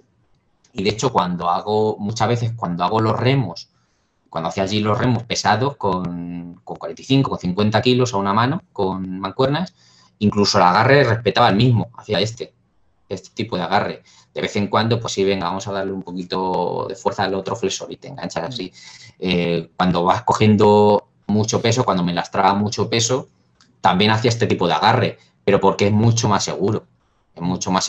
Y si se te escurren los otros 4 dedos, pues con el otro más o menos puedes hacer algo más de fuerza. Incluso en ese pequeño, esa pequeña variación de ángulos que puedes hacer al apretar con mucho peso. Pero normalmente siempre cuando hago las dominadas convencionales, siempre hago ese tipo de agarre. Pero por lo que veo es eso, ¿no? Una cuestión más de costumbre, más de que...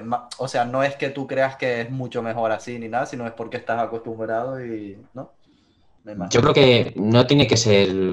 no es mejor. A ver, si te pones... o sea, si yo me pongo ahora mismo a pensar técnicamente en qué puede ser mejor, quizá en el momento en el que subes... quizá este tendón de aquí del antebrazo no está tan tenso en la última parte, está un poquito más relajado, con lo cual con este agarre, el recorrido es a lo mejor unos milímetros menos o unos centímetros, porque así la mano llega más abajo y así se queda más arriba, entonces hay más recorrido cuando estás así que cuando estás así, ¿no? Creo yo, pero bueno, que supongo que tampoco... No, eso también depende.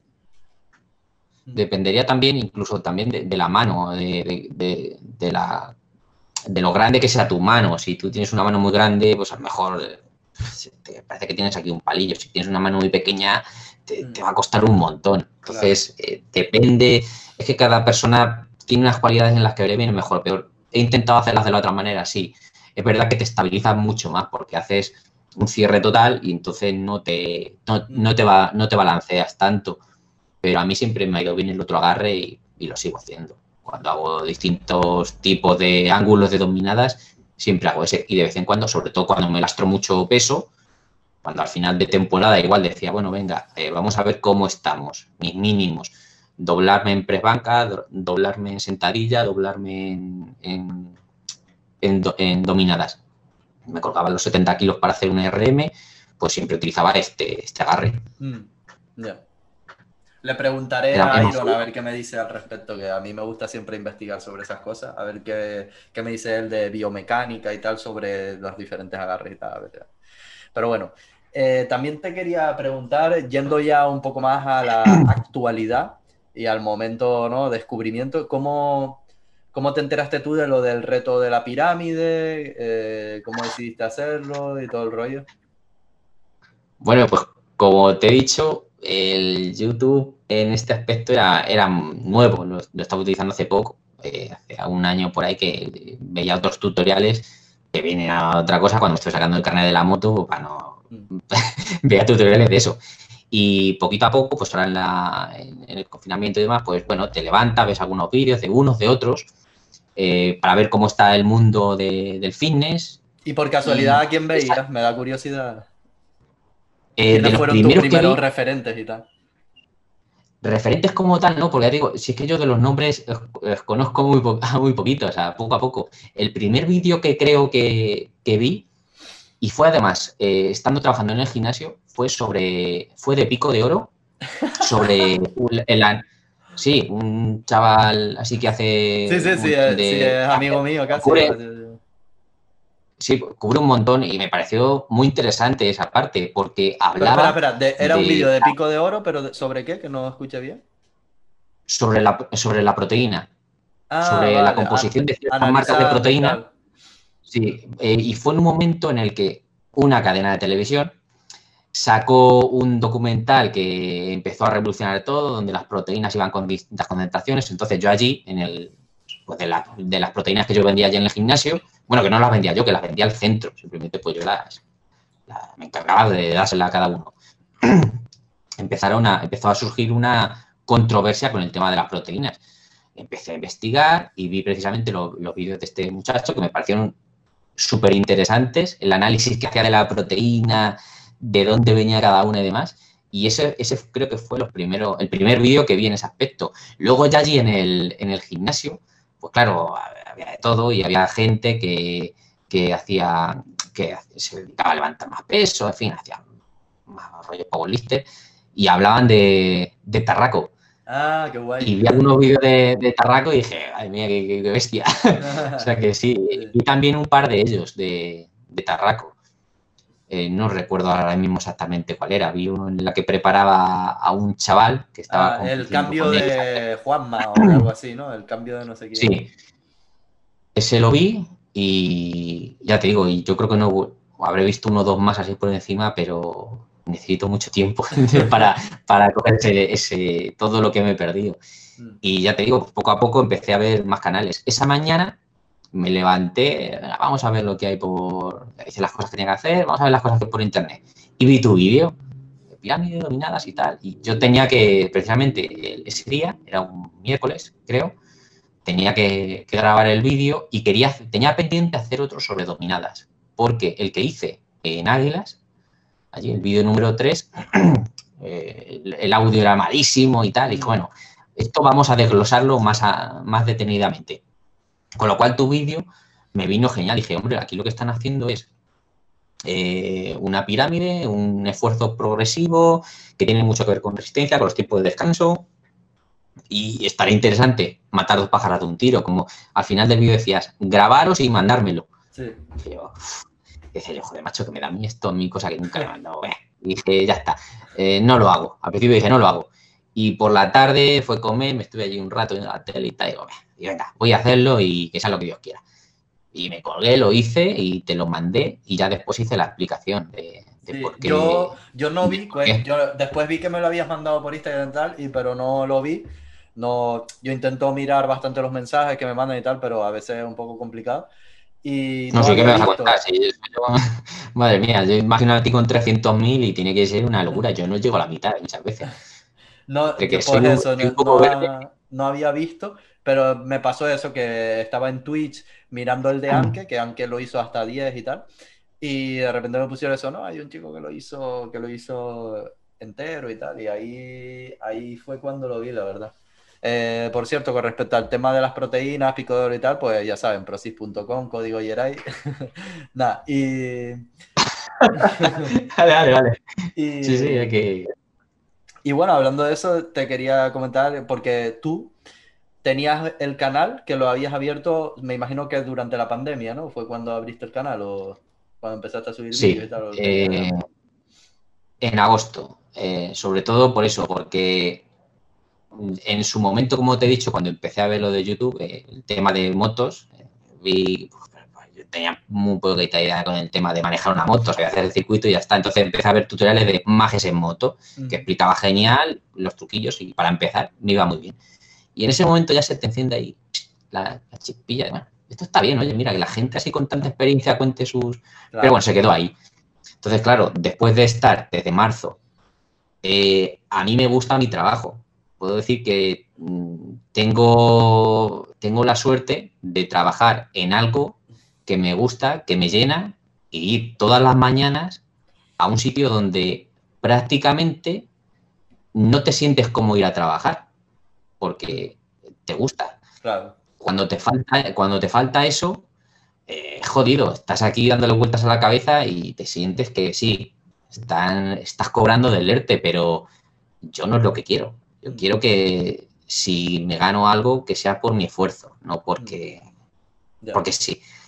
Era una manera de hacer lo que hacía antes, explicar a la gente, sentir que había cumplido con mis obligaciones, por así decirlo. Esto no todo el mundo lo entiende, pero para mí era fundamental, y quedarme tranquilo. Entonces dije, bueno, pues voy a empezar con este canal.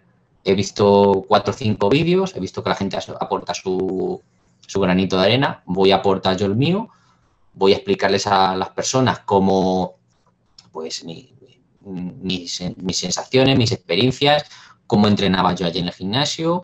Y como dije, no quiere decir que mis métodos sean los únicos, son unos más, y yo respeto a todo el mundo, incluso siendo profesionales yo y otro no tenemos por qué estar en la misma, de acuerdo en lo mismo, simplemente cosas que le van a venir bien a unas personas y joder, cosas que le van a venir bien a otras, y ya está. Entonces fue una manera de cumplir de seguir con mi trabajo sin seguir al mismo tiempo.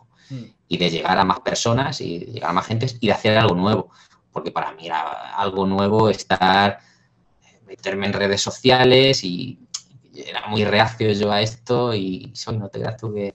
Pero en fin, era algo muy nuevo, pero me llenaba, me llenaba lo que estaba haciendo. Me gustó porque vi que tenías el canal ahí, a lo mejor, no me acuerdo, con 200 y pico, 300 suscriptores. 370. El canal está creciendo un montón últimamente, tal. Si conseguimos algún día llegar a 1000, voy a hacer un especial hablando de no sé qué. Y yo, te vas a hartar. Y yo no me lo esperaba, ahora tienes como 4000, ¿no? Y por ahí. Y te tengo que dar las gracias a ti. Porque si no llega a ser por ese... Sí, es verdad, yo tengo una deuda contigo ahora mismo y por eso... No, hombre, no. Si yo lo hice por eso, porque yo digo, este hombre se merece tener más reconocimiento cuando nosotros, que somos a lo mejor referentes de calistenia en YouTube y tal, y hacemos 27 dominadas sufriendo, tú que tienes esos números y tal, digo, este hombre se merece que su canal tenga más repercusión y que la gente que le interesa, es que hay muchísima gente que le interesa hacer más dominadas, mejorar resistencia y tal, pues que te vean, ¿sabes? Es como, es lo que dije en el vídeo, tío, hay gente que a lo mejor es capaz de hacer burradas de números en dominadas, en fondos, flexiones, en ejercicios, pero no se animan a compartir sus métodos, no se animan a explicar. Y hemos visto muchos casos de eso, de gente que tiene unos números impresionantes, pero no se hace en canal de YouTube, no explican nada, sino suben sus highlights, ¿no? Su vídeo haciendo la burrada, pero no te... Es difícil, ¿sabes? Su lucimiento personal. Entonces, cuando veo que hay una persona que es capaz de hacer esos números tan brutales y encima está dispuesta a explicar, a enseñar y que la gente pueda también aprender y tal, pues digo, esto tengo que yo intentar que tire para adelante. Entonces, muchas gracias. Hice el vídeo y también para yo probar. Y respecto a lo que estás diciendo, es que yo tampoco le veo mucho sentido decir, sé hacer esto y como yo ya lo sé, me lo guardo para mí, que no lo haga nadie. Yo qué sé, lo bonito es legar lo que estás aprendiendo a otras personas para que puedan superarse a sí mismas y para que el día de mañana llegue algún elemento y digan, hago 200 dominadas, ponle tus narices ahí. Claro, eso sería lo chulo, de decir, joder, cómo está avanzando la gente con distintos métodos. Y mañana saldrá alguien que elabore un método mucho mejor que el mío y vaya mejor todavía. Y yo estaré encantado de haber puesto mi granito de arena en ese aspecto. Yo creo que al final lo que tenemos que hacer es crear una comunidad sana y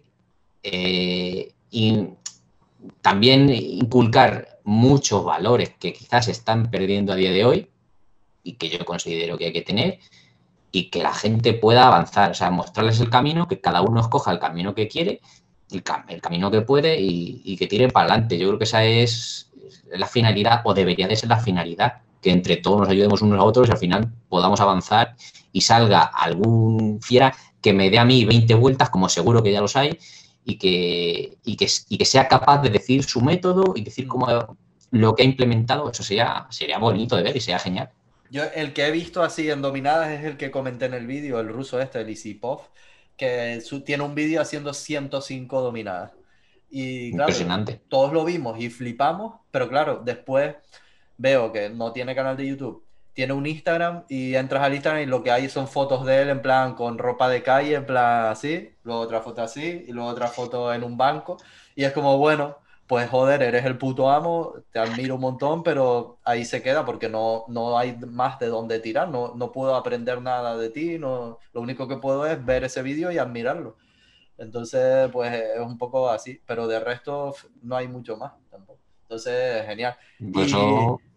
¿Cómo ha sido después de que saqué el vídeo ese, que ha tenido bastantes visitas y tal? ¿Cómo te ha ido? ¿Te has visto ahí con todos los mensajes y tal? Sí, es una situación, sinceramente, que, a ver, por un momento, ya te digo que yo no estoy acostumbrado a ser muy visible, ni siempre he querido pasar desapercibido. Entonces, es una situación un poco de joder, ¿Qué está pasando aquí? Te quedas un poco como de medio a cojones, pero muy bien. Se mezclan las sensaciones de decir, el subidón que ha pegado, las llamadas de todo el mundo, hasta de mi madre, y no para regañarme, como el día del reto, que me regañé. Pero que te va a pasar algo, no te esfuerces tanto. Y vale. Y no te preocupes, mamá, sigo vivo. Así que... ¿Hasta tu madre se dio cuenta del tema o qué? ¿Cómo es eso? Sí, yo le mandaba los canales, le dije a mi madre, pues mira, voy a hacer un canal y así por lo menos voy sacando las cosillas que hago en el gimnasio y tal. Entonces, claro, a mí siempre me ha pasado, yo cuando trabajaba en casa, mi madre sufría cuando me veía de esforzarme, ¿qué te va a pasar algo? Yo creo que todas las madres son iguales. Entonces, tú imagínate cuando me vio en el vídeo colgado después de que hacía mucho tiempo, claro, yo intentaba aquí ya en mi casa, no, entreno, bueno, pero allí cuando estaba, hace muchos años cuando estaba allí, intentaba entrenar cuando no estaba ella, si entrenaba en casa, pues porque la mujer pasaba un mal rato. Entonces, sumado a todo eso, que es a lo que vamos, la sensación fue extraña, pero fue al mismo tiempo buena. Es decir, joder, por fin ha despegado el canal. Hay gente que está viendo y gente que me está dando muchos ánimos y gente que está haciendo comentarios muy positivos, incluso gente que aporta, que es a lo que vamos, que creo que es muy interesante. El otro día, ayer, uno de los comentarios de un chaval que se llama Ignacio, en uno de los vídeos dijo: si queréis probar la rutina de Agustín de bíceps a los que hacéis calistenia, utilizar unas anillas. Es que me parece muy interesante porque ese tipo de apuntes, yo no caigo en ese tipo de cosas. Digo, y luego pensándolo dije, joder, es verdad, es que hay muchos movimientos que con unas anillas, las personas que son fijas de calistenia, pueden entrenar. Pues esos son los comentarios que yo valoro un montón, porque aportan mucho contenido y aportan mucho en general a la comunidad en la que estamos. En fin, ya te digo, han sido... Luego hubo otros comentarios, los que menos, sinceramente, pero no sé qué, los comentarios que no aportan nada fuera. Porque eso sí, eso absurdo general. A ver, pero no, eso ni te preocupes. No, además que cuando es una crítica constructiva, pues vale. Pero cuando es crítica por criticar o por hacerse ver o lo que sea, pero... No, lo siento, este no es tu sitio, la verdad. Sinceramente creo que, o sea, yo estoy suscrito a tu canal y estaré pendiente de todos los vídeos y sinceramente creo que tienes un buen filón ahí para eso, para explicar a la gente temas sobre las dominadas, sobre cómo mejorar, sobre métodos de entrenamiento, sobre ejemplos de rutinas guapas así, de muchas repes y tal. Y también, si te animas, te veo filón para los retos, tío, porque ahora el contenido de casi todos los youtubers de calistenia está girando en torno a probar retos de diferentes ejercicios, de tal, y está claro que tú, pues, los puedes destrozar casi todos. Hay retos de flexiones, retos de dominadas, tal, y puedes probarlos y motivar a la gente porque los vas a reventar, seguro. Por ejemplo, hay un reto de 100 flexiones que lo hizo Cash y yo estoy entrenando para hacerlo y voy justito y tal, pero seguro que tú sí y tal te lo puedes reventar también. 100 flexiones y ya está, hacerlas y ya está. La idea es 100 flexiones en una sola serie, sin descanso, puedes descansar. Tú sabes lo típico, a lo mejor cuando llevas, bueno, en mi caso, cuando llevo 60 por ahí, ya empiezo a parar aquí un momento, descanso, hago 5 más, paro aquí, pero sin levantar el culo, ¿no? Si levantas el culo ya no, tienes que mantenerte en posición de flexiones y hacerlas en el menor tiempo posible. El primero que sacó él de lo de la 100 era en 2.53, creo que la hizo él. Hizo 100 flexiones en 2.53. Entonces, pues intentar batir esos retillos así están guapos, motivan mucho a la gente les gusta intentarlos también. Pues luego lo voy a intentar, sí, porque yo creo que no se me va a dar mal, porque además en potencia tengo mucha potencia, incluso para hacer las flexiones. El tema ya te digo, las el rango de movimiento, que eso sí que hay que hacerlo bien, flexión, estirando del todo y llegando que el pecho roce el suelo. Sí, el tema, ya te digo, el tema de estirar es este, sí. Que es todo lo que hay que estirar máximo. Pero si estiras hasta ahí va bien, ¿sabes? El rollo es que hay gente que se queda muy corta. Y K peca un poquito de eso, que le tengo que echar la bronca, pero K peca un poquito de eso, que es un compañero youtuber y tal. Pero hago las dominadas, de hecho, el mismo propio peso de mi cuerpo es el que me ayuda a estirar quizá un poco más el codo. Pero eso cuando hago es que ya te digo, es que me quedo ahí, es que más no puedo estirar, no me deja ya el codo. Pero vamos, sí, lo probaré. Sí, quiero meter mucho contenido en el canal, y de hecho, seguir con otro contenido. Quiero llegar a todas las personas y que todo el mundo, independientemente de su nivel, pueda avanzar. Me encanta ayudar a la gente que está a un nivel top y que quiere subir más todavía, pero también hay que ayudar a la gente que está más abajo, quizás. Sí. Uno de los vídeos y uno de los comentarios, un vídeo que tengo con gomas elásticas, pues claro, si yo allí en el gimnasio por la mañana, pues había personas que iban allí a entrenar y que yo les ponía sus tablas, sus ejercicios, y tenían 70, 80 años. Claro, allí va gente de todas las edades. Entonces, yo también quiero enfocarlo de esa manera. Y recibí uno de los comentarios de estos que dije, anda ya. Este entrenamiento es para mi abuela, que tiene no sé qué, no sé cuántas. Claro, vaya mierda. Y es que no le contesté, pero es que para decirle, gracias, es que quiero hacer un vídeo para que lo haga tu abuela. No sé yo si... que parte no has entendido De hecho, en los ejercicios vamos a cortar el movimiento si tenemos problemas. Lo que te va a pasar, desde mi experiencia, lo que pasa es que a veces haces los vídeos y piensas que esas cosas se sobreentienden y ni las dices.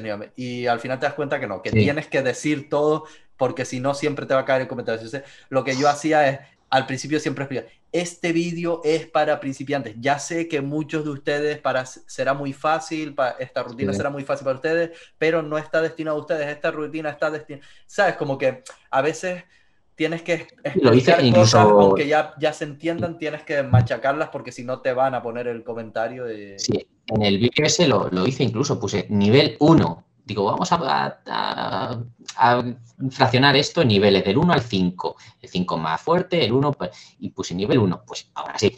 Pero vamos, ya te digo, que eso es lo que vamos al meollo de la cuestión, que quiero hacer vídeos pues para todo el mundo. El tema de lesiones también, como traté del minimalismo, que empecé por ahí, por el tendón de Aquiles. Pues igual, pues si esa experiencia mía la ha servido a la gente para no dar tantas vueltas como di yo, haciendo justo lo contrario o prácticamente lo contrario que aconsejaban, a mí me ha servido. Si le sirve a otro, pues genial. Si yo lo que quiero es que la gente pueda... Yo he tenido mi cierta experiencia con eso también, porque no he llegado al punto de usar las Vibram ni ningún tipo de zapatillas de estas que no tienen suela, pero sí que me he acostumbrado a usar muchos tenis, como decimos aquí tenis, con la suela muy fina y sin talón y tal, y me ha ido muy bien, la verdad. Así que por ahí también, eso está interesante, ese tema. Normalmente se usa. A mí me ha venido bien por eso. Para correr, ¿no? La gente que... No, en el Aquiles lo que hice fue que pillé una tendinitis de caballo. Los dos. Pero más en sobre todo más en uno. Y fue a raíz de otras cosas, en fin, pero dejé un tiempo de correr, luego quieres empezar rápido, sigues con la misma técnica, entonces hay veces que se crean unas descompensaciones musculares que tiras más de un lado que de otro. Asumado a la pequeña tendinitis que ya tenía, hubo durante mucho tiempo que yo corría 20 minutos y al día siguiente, incluso por la tarde, me costaba salir andando por el pasillo del piso. Iba con el pie casi arrastra y decía, joder, pero ¿cómo puede ser esto? Y claro, probaba un drop mayor. Y el drop mayor te lo solucionaba medio durante un tiempo y volvía a lo mismo o peor. Y cambiando eso al final me recuperé, pero como otras muchas cosas, ya sabes, siempre se tienen un montón de lesiones. Otra lesión que también me dio mucho problema, y de hecho sé que cuando me paso me da el toque que está ahí, fue en la inserción, en el tendón del bíceps y el ligamento anular, por ahí. Y de hecho es otra de las cosas que tengo entonces que me di fue otra tendinitis. Me trataron de una manera, se me hizo una especie de cicatriz en el tendón, con lo cual el tendón me hizo una adherencia, en fin, tuve una complicación. Lo trataré más adelante, pero intentando fraccionar los ejercicios, intentando no abusar de unos y cambiarlos por otros, pues he mejorado. Y ahora mismo, por ejemplo, si me pego una paliza muy grande a hacer espalda con remos y agarres y demás y noto que el bíceps está muy sobrecargado, pues al día siguiente no hago bíceps ni intento hacer hombro porque en alguna de las posiciones también me duele. Dejo un tiempo de descanso, utilizo en esos momentos las cintillas que se llaman los straps, que dicen aún. No me gusta utilizarlos, pero oye, cuando estás sobrecargado y a las malas para trabajar otro tipo de músculo que no tiene que ver, pues en ese momento sí echa mano de vez en cuando. En fin, todas esas experiencias es lo que te digo, que las podemos transmitir y que cualquiera las pueda coger y si le funcionan a él, pues es la finalidad que tiene que tener todo esto. Yeah. Ayudar. Sí, es eso. Yo por ahí, por lo del tema de YouTube, te digo... genial, me parece todo súper bien, pero te animo a eso, a que de vez en cuando pruebes también algún retiro y tal, porque verás que es como un contenido que le da un poco de vidilla al canal, porque normalmente el contenido teórico, didáctico y tal, es más aburridillo, ¿no? Al que le interesa, sí, genial, pero es un contenido pues que es muy serio y tal. Y de vez en cuando un reto o una cosa así, pues le da más vidilla, está más emocionante. Me lo apunto, ¿sabes? Me lo apunto y lo, sí, sí, te y lo haré. Recomiendo. Y así estamos ahí, porque también me gustaría que si a ti se te ocurre algún reto guapo y tal, pues lo lances y así nosotros lo probamos y decimos, a ver si podemos ser tan puto amos como Agustín. Y ya cuando volvamos a mi trabajo, como digo yo, haré algunos vídeos allí ya más, claro, en condiciones. Con que mejores instalaciones, claro, y tal, ¿no? Claro, y no tenía ni, sé que yo antes no tenía ni vídeo, ni me grababa ni nada, entonces era un poco, los trozos de la intro era un poco de el típico que te grababa haciendo cuerda con el, mírate, toma, te paso el vídeo por WhatsApp, anda, o mi novia, que te he grabado dándole vueltas a la rueda y fuera. Y entonces de todos esos amasijos fue de donde saqué la intro, porque dije, vale, voy a hacer la intro. Hostia, ¿y ahora qué hago yo la intro? Que no tengo vídeo. Entonces fue un poco... Tengo que hacer más vídeos. Tengo que grabarme más, sí, para dejarlo dale, ahí. Dale caña, estaría. Y luego cuando ya no pueda yo hacer nada, pues verme. Pues mira, este la lleva. Sí, lo típico. Hoy en día me pasa mucho que... Comentarios de la gente, comentarios que recibo en persona de gente, por ejemplo... No, pues mi padre me dijo que cuando era joven él se hacía series de 30 dominadas como si nada. De hecho, en tu vídeo me lo puso un chico. No, pues mi padre me dijo que cuando era joven se hacía series de 50. Y yo, sí, tiene vídeo, porque ese tipo de historias siempre suelen ser un poquito... ¿no? Sí, hombre. A lo mejor eran series por ejemplo, de 20 y cada año, sí, que pasaba le sumaba 2 repes. No, yo me hacía series de 22. A veces yo me hacía series de 24. Yo me hacía series de 30. Y al final son 50, pero... No sé. Yo, por ejemplo, cuando hice la tirada de 83, pues mira, me tenía que haber grabado. No me grabé, claro. Pero claro, aunque no me grabé, la gente de allí del gimnasio, pues muchas veces yo me colgaba y es que, a ver, cuando yo me colgaba en un sitio ya estaban todos mirando, porque además allí la dominada la hacíamos en una espaldera y cuando yo empezaba a apretarle aquella intensidad, la espaldera pegaba unos lechazos contra la pared exagerados. Y claro, la gente miraba y había muchos que contaban. Entonces, cuando la época, en el momento que hice las 83, sí creo que había 3 o 4 personas por allí que las contaron y se echaron la mano a la cabeza. Y eso fue, esa es la única manera de hacerlo, porque ya te digo, grabarme, pues cuando vuelva allí y empieza a entrenar como Dios manda, pues ahora mismo sí me he grabado algunas series haciendo 55, haciendo 50 y pico, pero vamos, mi idea es ya... grabar una serie donde supere las 60, haga 65, si es que puedas hacerla aquí y pasarlo. Al final de los vídeos grabaré una serie. Si no hago 60, pues que haga 57 o 58 como hice el otro día y ya está. Estaré... Ya cuando... Estaré atento. Yo eso quiero verlo. Vale. Nada, pues yo creo que ya está bueno por hoy. Hemos hablado un buen ratito, sí, la verdad. Ha estado genial. Y nada, simplemente quería animar a todo el mundo a que te siga. Tu canal es Gymnation. Estamos proponiendo nuevos nombres para que lo cambies, ¿no? Domination, Calistheniation... Estaban diciendo muchas cosas de la ley. Yo recibí también nombres de esos, pero digo, joder, ¿qué tengo que hacer ya? Tengo que grabar, que cambiar el logo incluso y demás. Bueno, de momento vamos a dejarlo así, porque es verdad que antes me buscaba yo mismo en Gymnation. Joder, y le empezabas a dar a la ruletilla del ratón loco, ¿no? Y no tenía fin, ¿sabes? Tenías que ir abajo del último. Y ahora ya le das, pones Gymnation y digo, joder, que soy el primero, qué guay. Bien. Eso ya cambió el color. Que yo me lo puse sin saber que había tanto Gymnation, si no me pongo otra cosa. Pues no tenía ni idea que había tanto. Lo puse por poner y claro, cuando ya empecé a ver era tarde. Pues eso, que nada, que todo el mundo te siga, que esté atento a tus vídeos, que es, sobre todo los que quieran aprender sobre dominadas y todo, pues tienen ahí contenido para sacar un montón. Y que más adelante seguro podemos hacer otro podcast, hablar de cosas que a la gente le interese. Si tienen preguntas que quieren que te haga específicas, pues cuando quieras en los comentarios. Y nada, estaremos a tope. Cuando no haya tanto COVID, a lo mejor algún viajito, o yo para allá o tú para acá, y entrenamos juntos, grabamos un vídeo. Sí. Hacemos un pique a dominadas, a ver quién gana, ¿te imaginas? A ver quién dobla las barras de allí. Mira, el primero que arranque la barra gana. Y nada, tío, un placer. Espero que te siga yendo genial con el canal y que te vaya mejor todavía y que todo el mundo pueda aprender. Muchas gracias. Un saludo a toda la comunidad en general, a los que nos están siguiendo ahora mismo, a los que siguen tu canal, a todos los que me apoyan. mil gracias a todos. Y bueno, pues cualquier cosilla, siempre y cuando llegue, que sé que se me pasan muchos comentarios, encantado de ayudar y de solucionar. Genial. Un saludo a todos y nos vemos en próximas ediciones.